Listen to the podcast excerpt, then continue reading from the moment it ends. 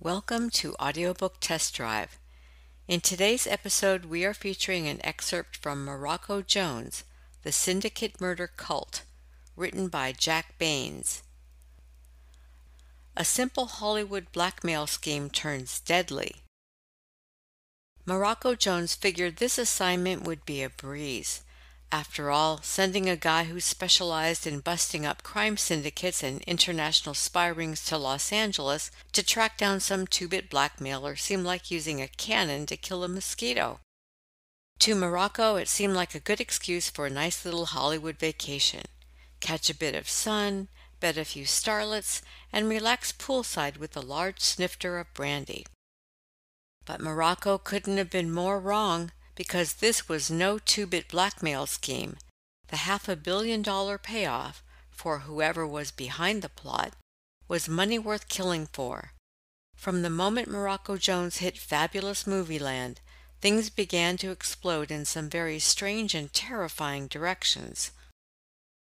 First, there was the reception committee of musclemen who waylaid Morocco in the dark right outside his client's fancy Spanish villa. Next was the ex Hood who had become high priest of a powerful and sinister religious cult that didn't draw the line even at murder when it came to keeping its secrets secret.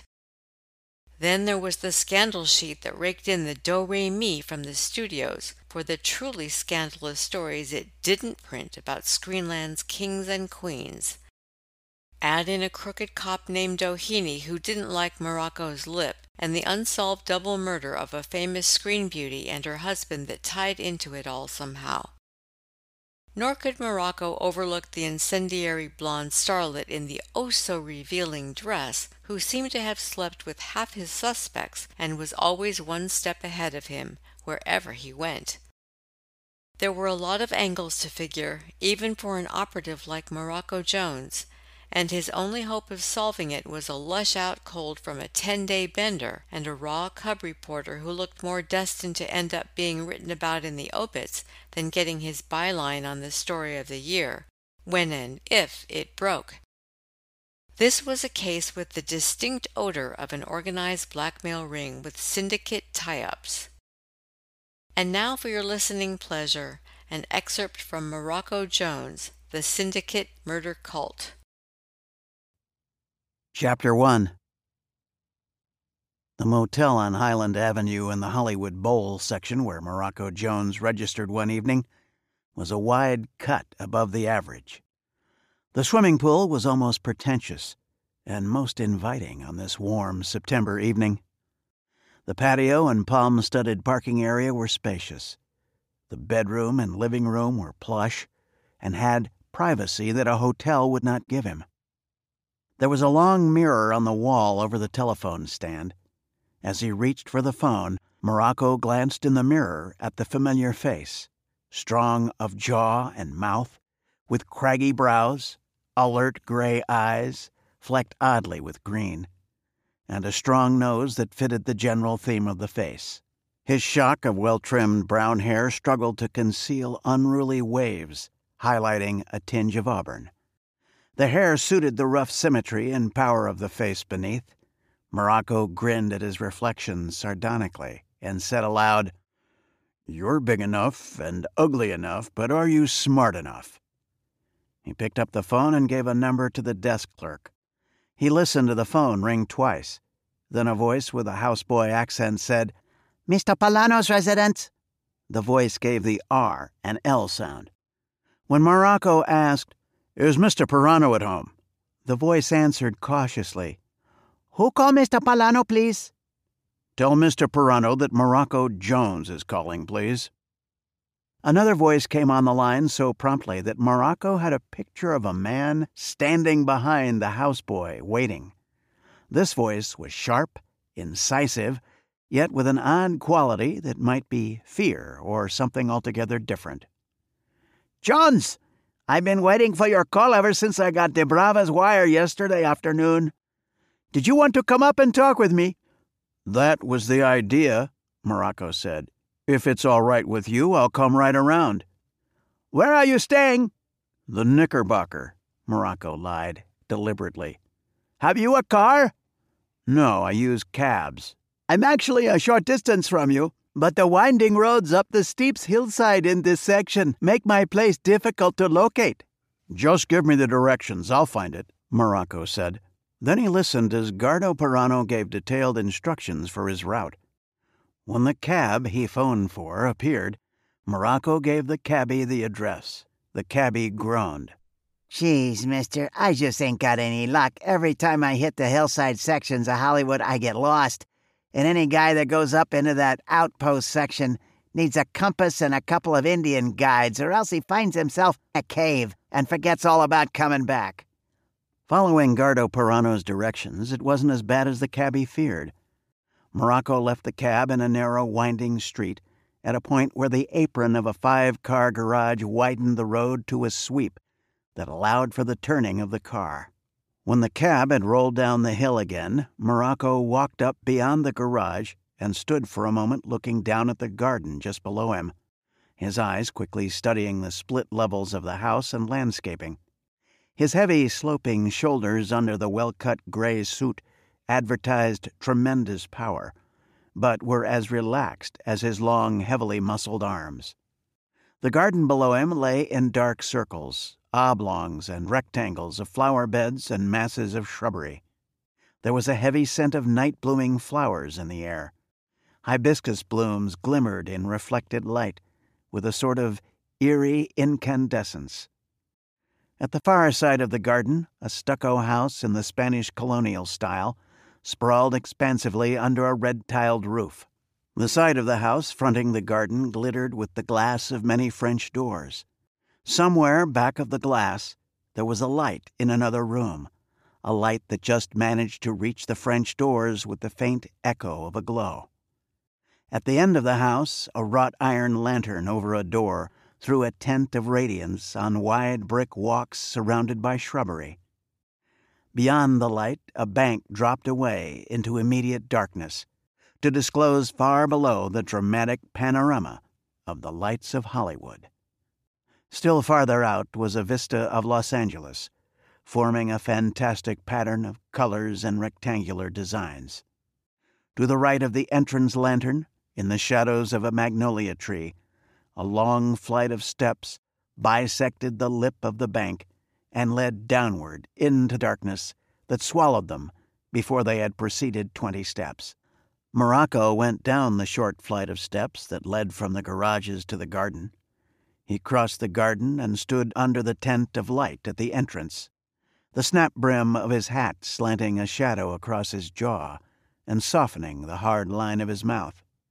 He extended a forefinger toward the bell button at the side of the door. A voice to his left behind him said, Don't do it, Buster. Nix on the bell. Just step back from the door slowly.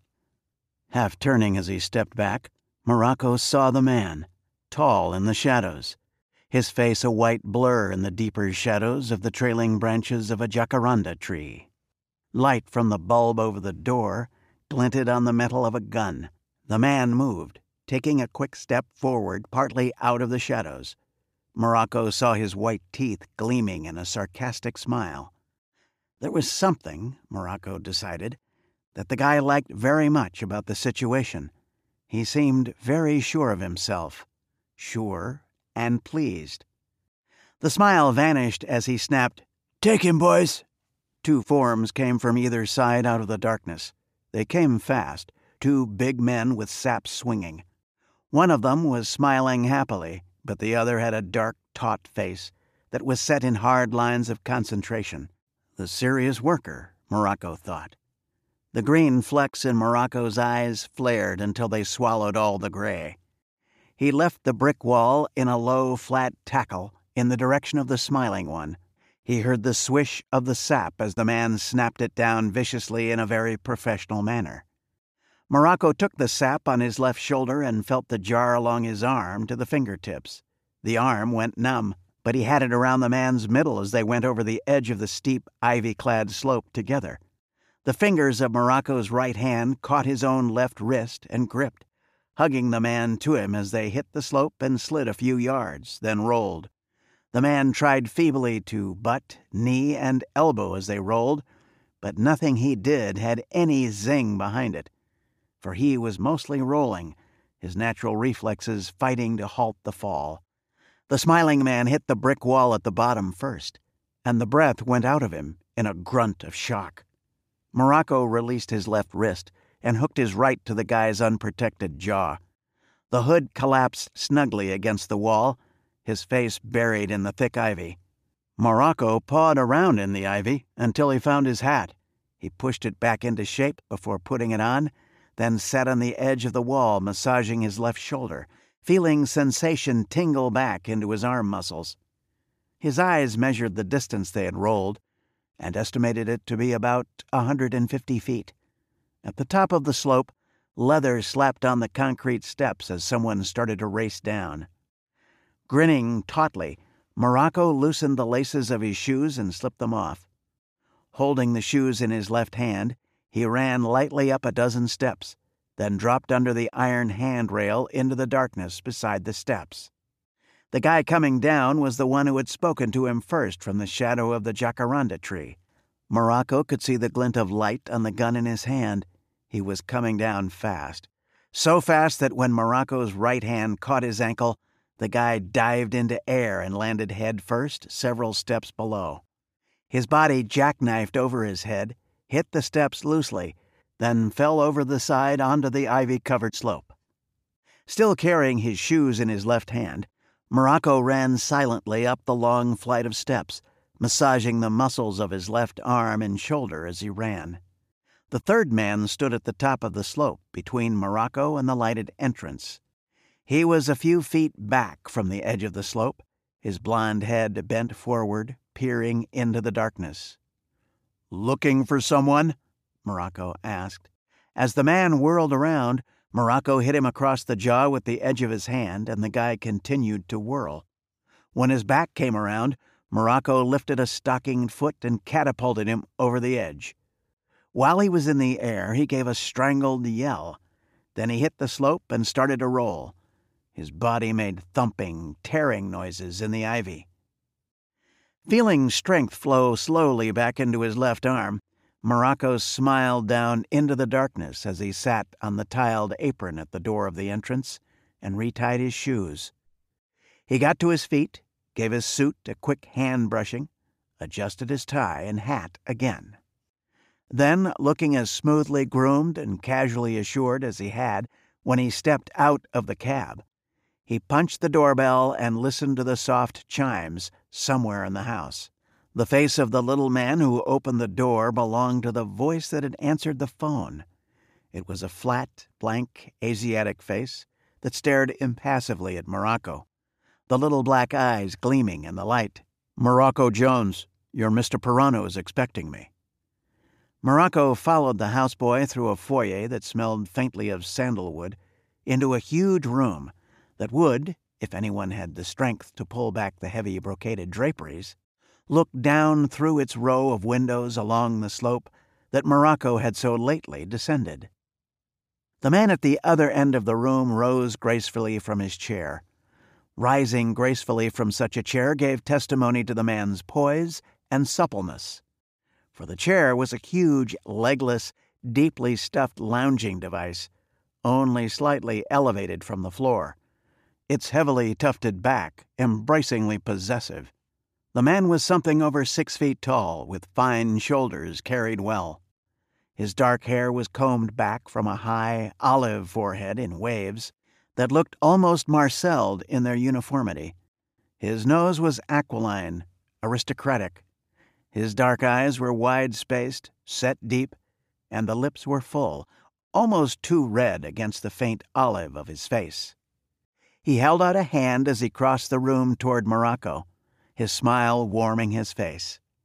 His voice had the clipped, precise diction of the South American who had thoroughly mastered his English. Mr. Jones, it was good of you to call me so quickly and be so prompt in coming to my house. Morocco shook his hand. The muscles felt as though they were wrapped around piano wires rather than bones. A smart, capable boy, Morocco decided.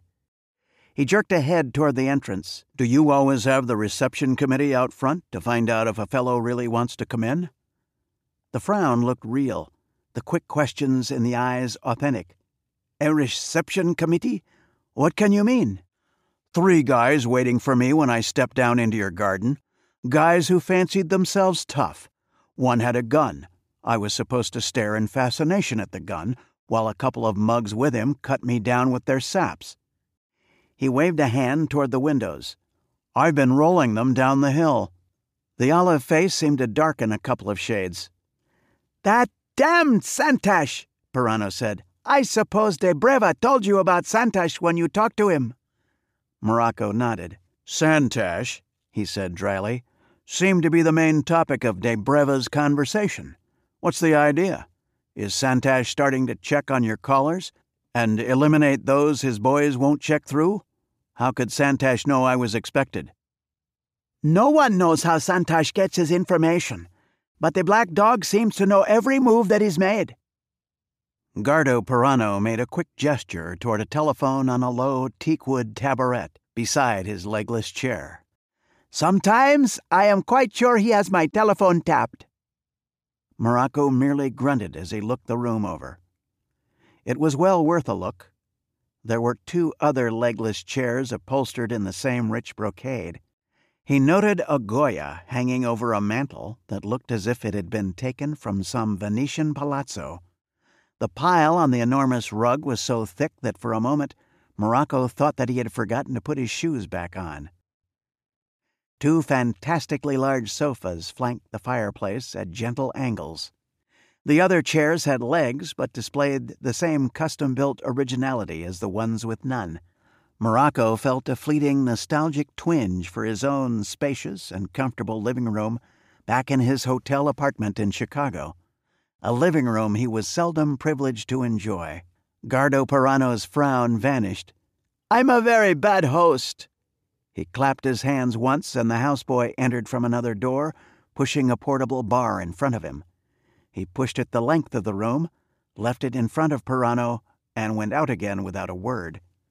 Pirano gestured toward the bar with a long artistic hand. Your pleasure? I particularly recommend the brandy. At Morocco's nod, Pirano sloshed brandy from a squat, ancient looking bottle into two large snifters and handed one to Morocco. He acknowledged Pirano's formal salute and sipped the brandy. It was as smooth as satin. Pirano sniffed and sipped, his eyes studying Morocco over the rim of the glass. How much did De Breva tell you? Morocco watched the dark eyes. Enough to explain why he was hiring me. He mentioned a slight matter of murder that Santash is holding over you. Is that true? Approximately, Pirano said. Though I did not kill anyone, I just happened to be placed in an unfortunate position. A matter of a husband returning home at an unexpected moment. I knocked him down, dressed hurriedly, and left. Later, both husband and wife were found shot, Santash could prove that I had been in the apartment about the time of the killing, I wouldn't have a chance in court. Morocco still watched the eyes that told him absolutely nothing. If you didn't kill Slade and his wife, who did? Do you feel Santash did the job? Pirano shook his head. Santash wouldn't chance murder. He's too smart. But I think he knows who the real murderer is. A smile as cold as a drift of blizzard flittered across his face. Undoubtedly, Santash is also blackmailing the real killer. Santash never misses a chance. Five hundred thousand bucks is a hell of a lot of money. It's too much money for a blackmailer to be demanding. How come? Again the cold, meaningless smile flickered. Santash seems to work on a sliding scale. When he demands blackmail, he does so with a complete knowledge of just what wealth is accessible to his victim. He seems to know to the final million just how much my family is worth. Pirano paused, then asked, Is it De Breva's idea that my family will refuse to pay? Was that why he hired you? I repeat, a half million bucks is a lot of money. It becomes a hell of a lot more money when you try to convert that much Brazilian cash into American dollars. De Breva brought an idea with him from Brazil. He seems to have the idea that the right guy would be able to pry Santash off your neck. He also knows the tricks of blackmailers. He figures that maybe the half million Santosh demands is only the first installment. He could pay Santosh and then find out there's still a rope around your neck. Morocco paused, then added, I agree with Debreva. Blackmail of any kind has a habit of becoming a permanent assessment unless the blackmailer is trapped. Pirano's smile came back, carrying a load of scorn. And you think that you can handle Santosh without landing me in court to face a murder charge? I can give it a powerful try, Morocco said. But Santosh is a difficult man to argue with, Pirano said. In fact, I might say he's a dangerous man to cross. Now you've got me all goose pimply, Morocco said, and I've argued with some very tough characters in my time. You haven't argued with anyone like Santosh. If you had tried, you wouldn't be talking to me now. Anger darkened Pirano's face. I don't like Debreva's attitude. He is, after all, a mere servant of the Piranos. And a half a million to my family is nothing. I am a Pirano, and it is a question of my life and the Pirano name. The money should be paid. Morocco gave a fraction of a shrug. That would seem to be a point to be decided by your family and De Debreva. After all, Debreva is just a lawyer. Any decision he would bring north would be the family's decision. When Pirano said nothing, Morocco spoke. You seem rather eager for the family to pay Santash off.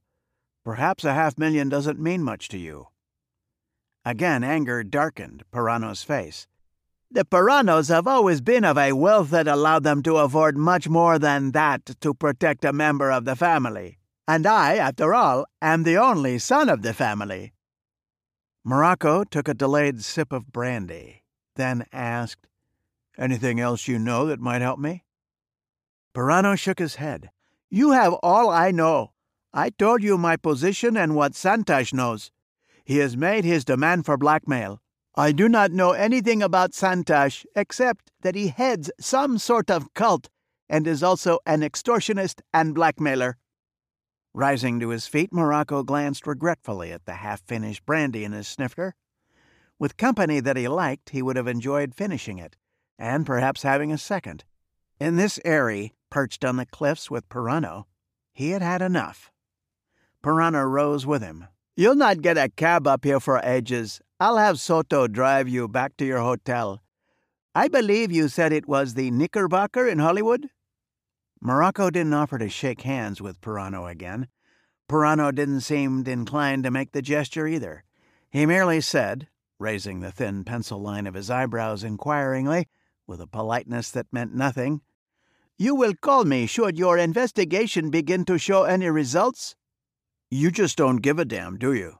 Morocco said. This whole business is just one of those regrettable little things.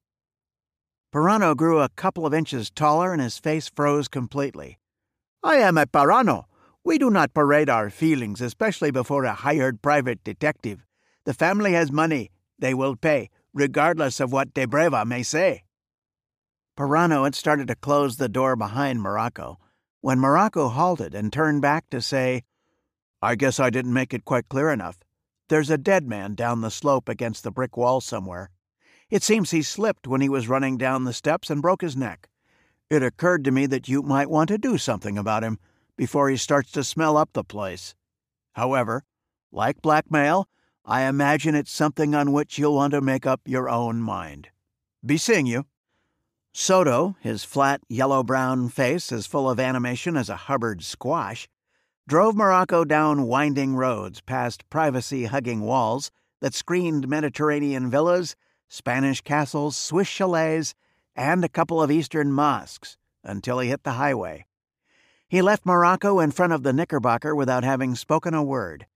In the Knickerbocker bar, Morocco ordered a snifter of the bar's best brandy and listened to an unemployed comedian demonstrate how funny he was to a top drawer producer at his side. He was implying, with a conspicuous lack of subtlety, that the public was being deprived of one of the best because of the biased and short sighted attitude of most producers.